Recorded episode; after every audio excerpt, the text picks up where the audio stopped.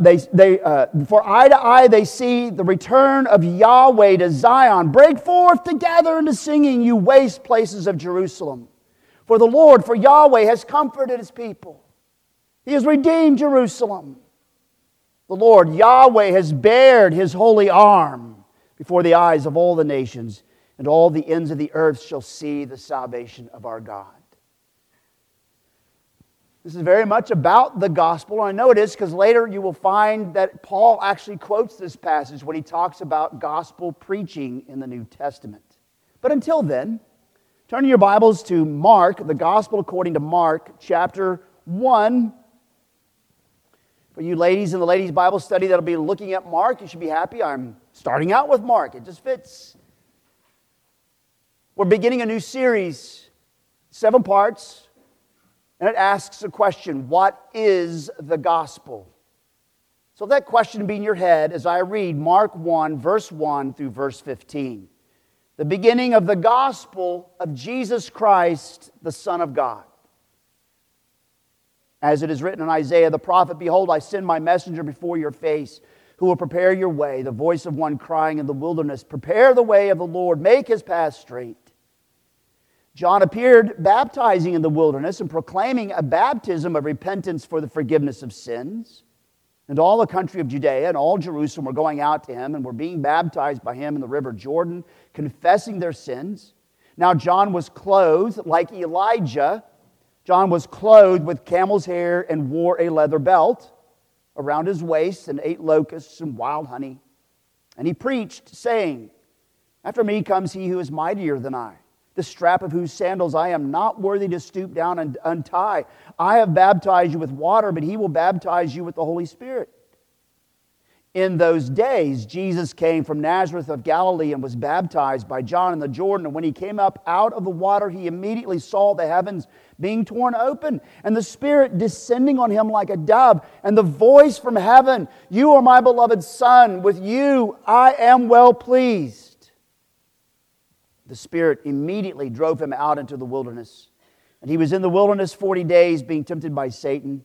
And he was with the wild animals, and the angels were ministering to him. Now, after John was arrested, Jesus came into Galilee, proclaiming the gospel. Proclaiming the gospel of God and saying, the time is fulfilled, and the kingdom of God is at hand. It is nearby. Repent and believe in the gospel.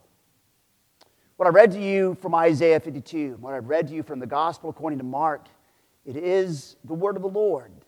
Thanks be to God. Let's pray.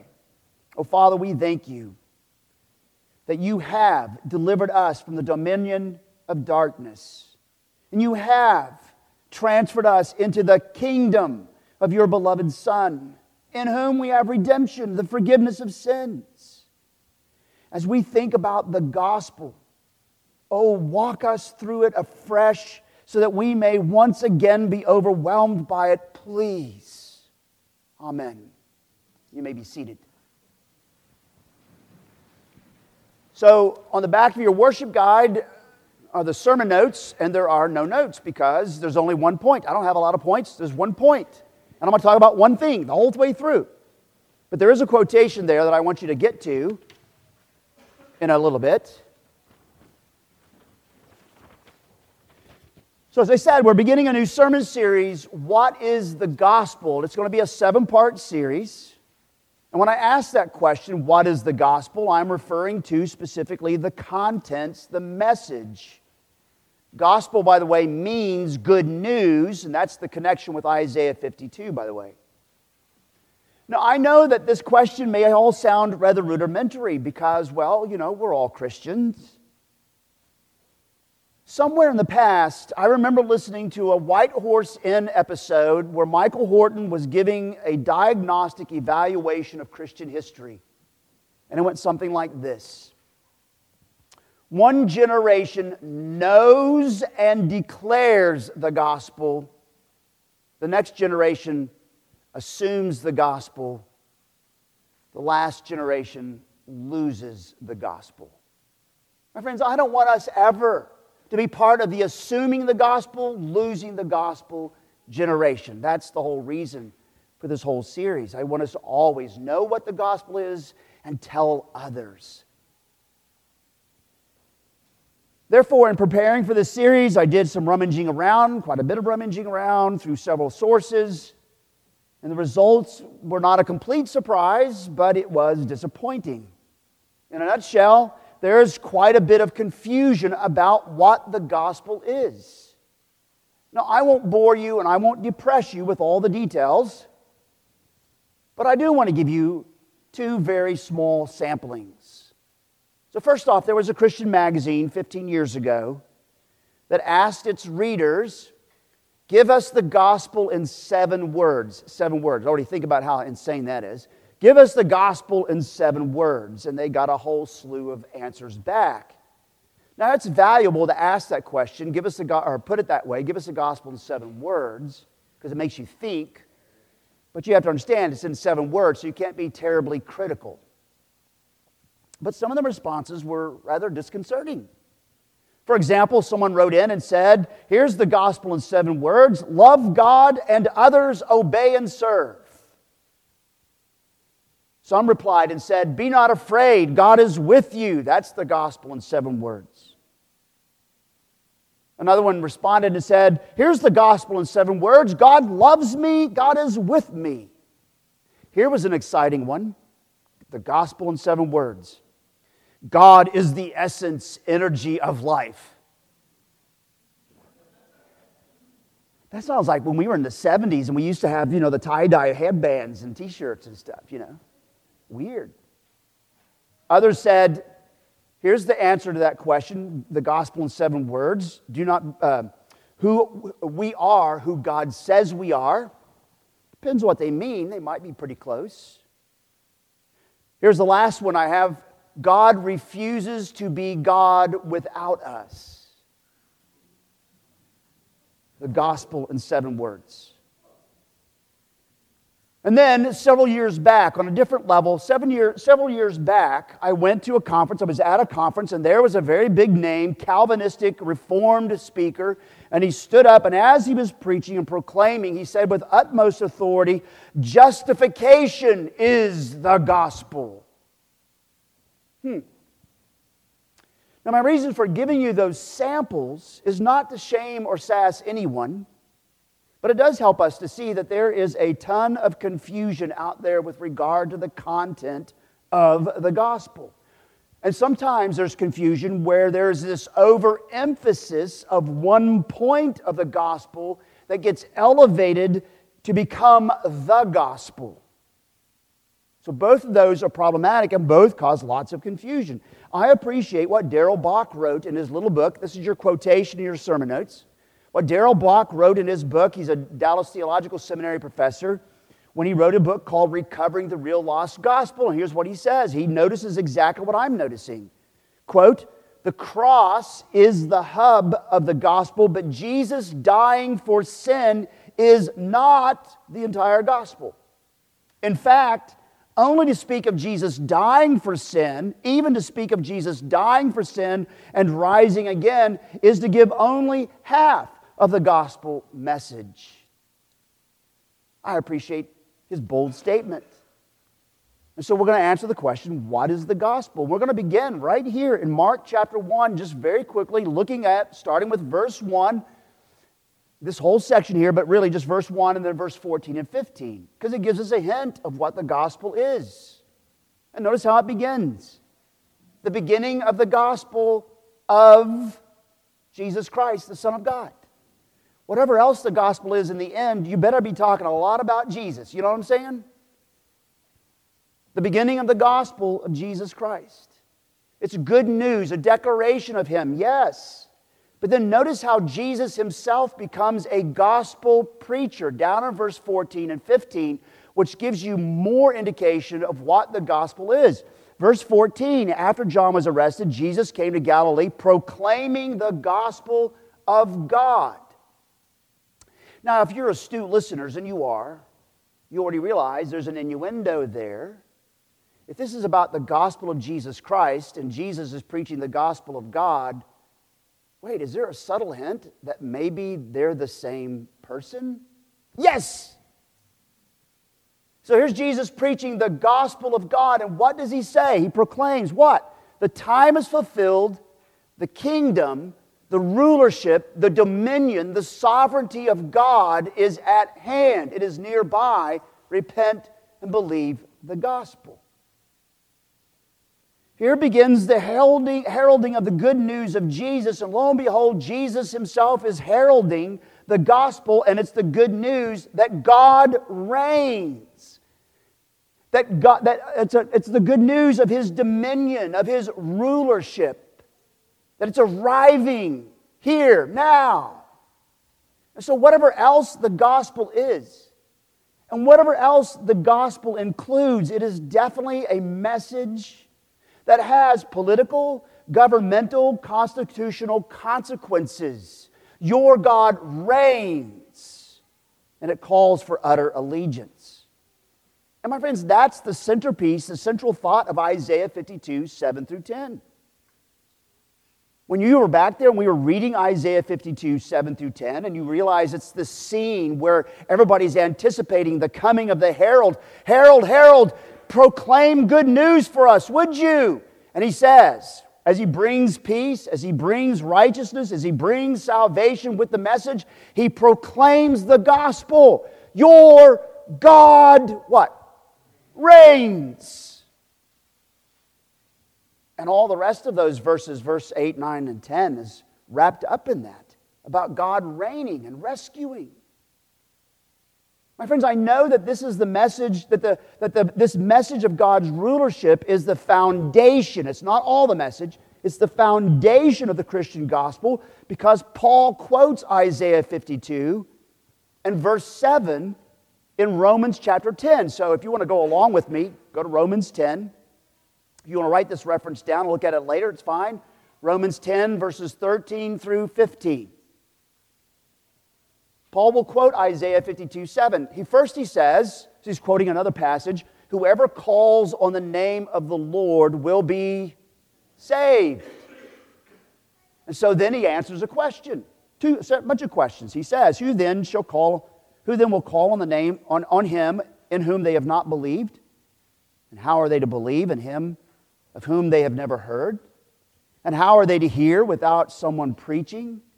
And how are they to preach unless they are sent? As it is written, how beautiful are the feet of those who preach the good news. And the good news in Isaiah fifty-two that comes over to Romans ten, and I'll show you in a minute, is your God reigns. It's a huge point.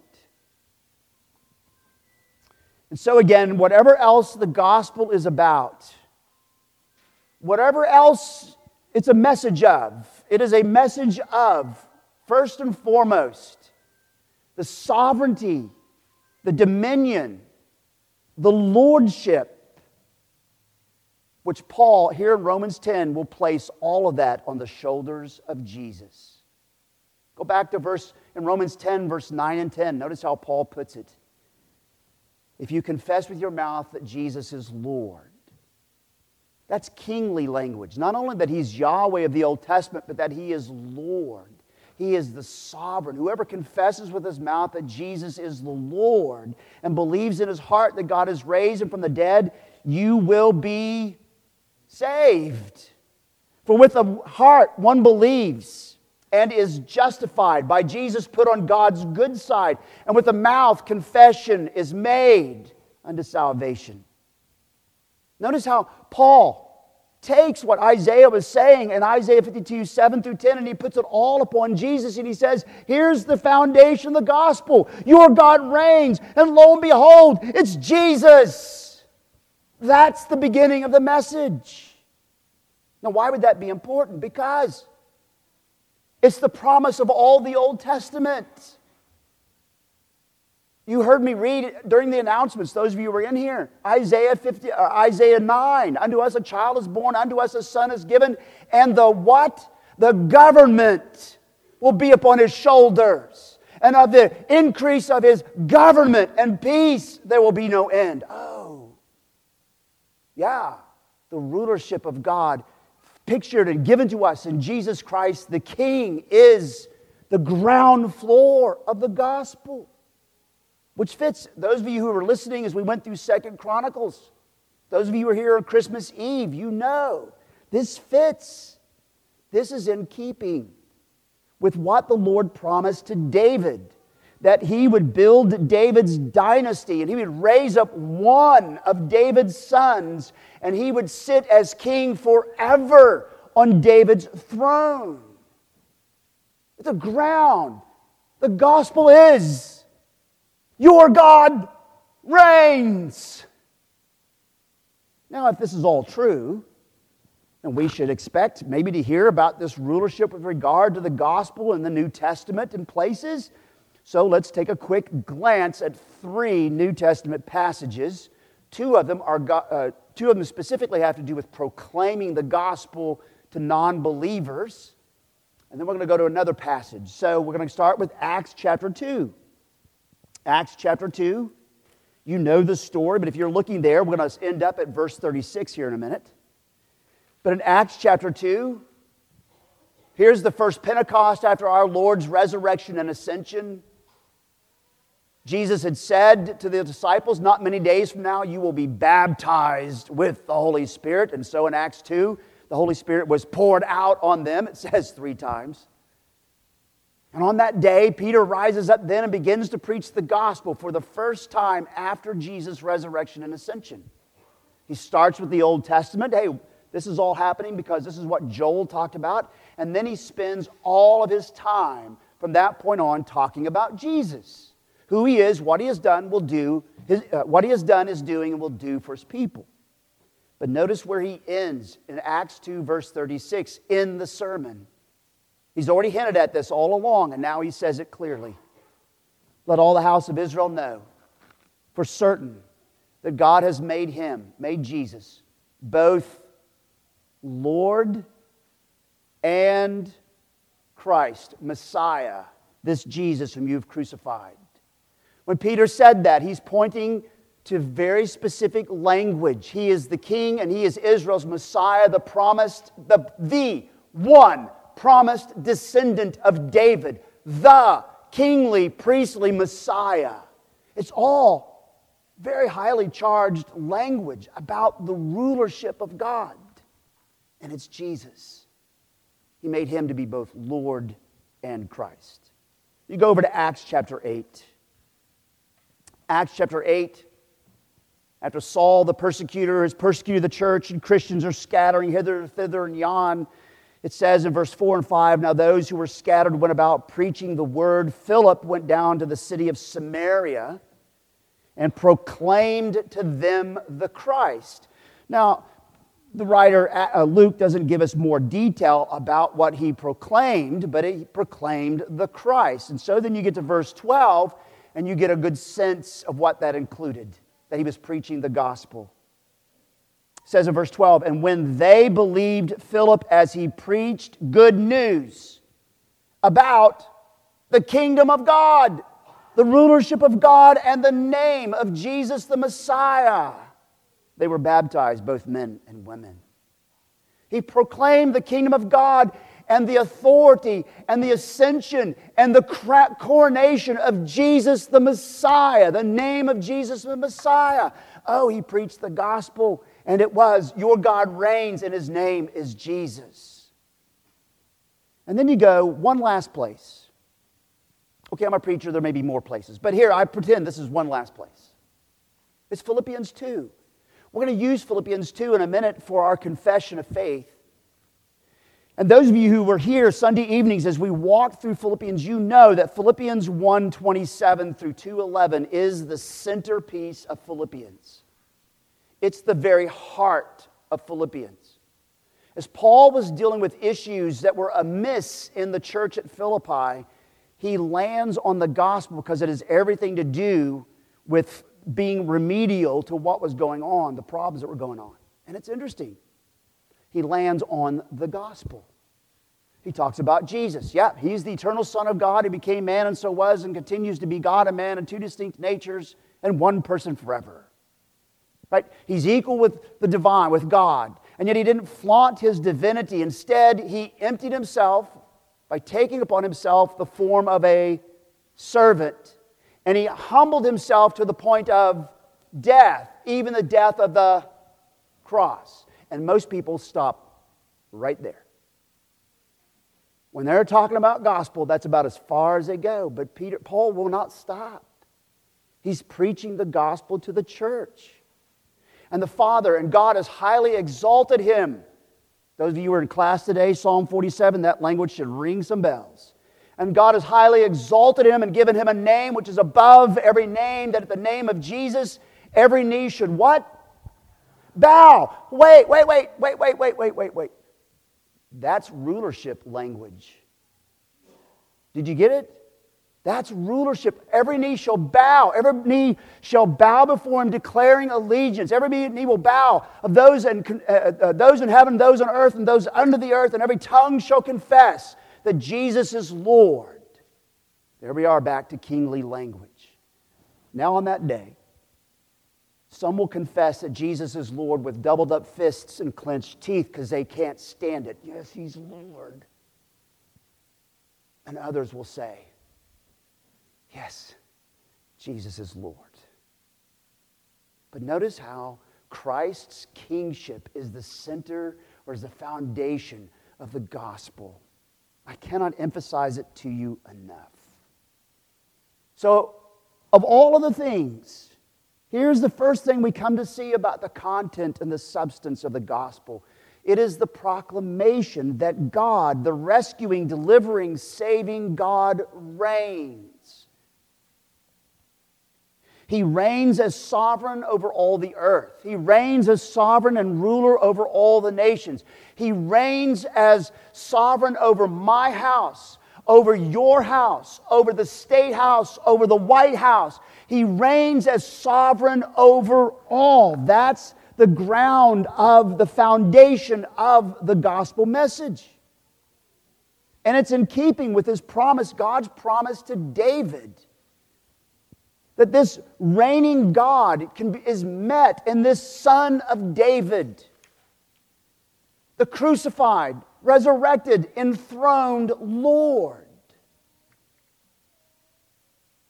Now there's more that can be said and more that will be said about what the gospel includes, but this is really a good place to begin. And since this is, in a sense, the big picture aspect of the message of the gospel, the overall framework of the gospel, then what are some things that it means for us? Well, first off,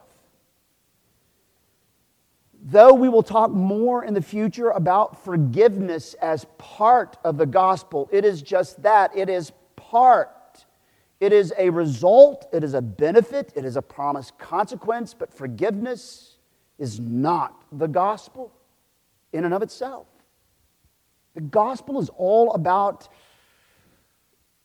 fidelity, right? In the sense of the response it should get from us and how, what should result from that. It's about fidelity.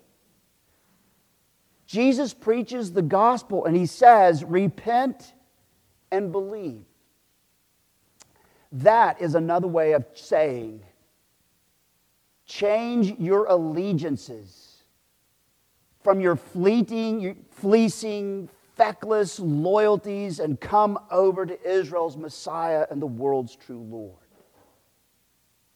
Now, I know that's the case, that that's what that repent and believe means for various other reasons, but there is a historical example. Josephus was a Jewish historian, and he wrote about a biography, which was weird because almost nobody wrote biographies, but he wrote a biography of his life about one hundred A D. And at this, this point in the story of his life, he was the commander of Judea, of some Judean armies, and he's having a problem with some bandits of Israelite or Jewish bandits. And so he goes and finds the head of this bandit, this brigand band, and he calls him to meet him. And so after some hook and crook and some cloak and dagger, he finally meets him. And he says to this bandit, He says to the bandit, quit this nonsense, this rebelliousness. Repent and believe in me. Almost identical in the Greek in which it was originally written. This is highly charged allegiance language. Repent and believe in the gospel. Change your allegiances. That means, my friends, that first and foremost, the gospel is not a sales pitch. The gospel is not a sales pitch. The gospel is not an invitation to group therapy sessions. The gospel is not a fire insurance policy. Hurry, quick, sign here. I have no problem with fire insurance policies. I have no problem with group therapy. I have no problem with salesmen. I used to be a recruiter in the military. I have a problem with few salesmen, but not all salesmen, you know, right, the vocation. But it's not any of those things. What is it? It is a call to come and bow before the great King. And as you bow before the great King, you will find, unlike any other king anywhere throughout all of history, you will find this king, as you bow to him, kneeling down and taking you by your chin and lifting your face up to you and saying, my brother, my sister, my friend. That's amazing. And then beyond that, he takes us, and as we bow to him, he draws us into his inheritance that we don't deserve and have no claim on. Oh, and even more, he brings us into the loving, warm fellowship of the royal family that none of us have any claim to. He cleans us up. He sets us in a new way, and he makes us part of something that none of us have a claim to. Something bigger, something more amazing, something bi- uh, grander. He brings us into his world rescue operation. It's something very close to the point that Paul makes in Colossians chapter one that, Peter, uh, that Alan read as a call to worship. Colossians chapter one. Giving thanks to the Father who has qualified you. Do you remember the golden buzzer? He's qualified you to share in the inheritance of the saints in light. Well, how do you do that?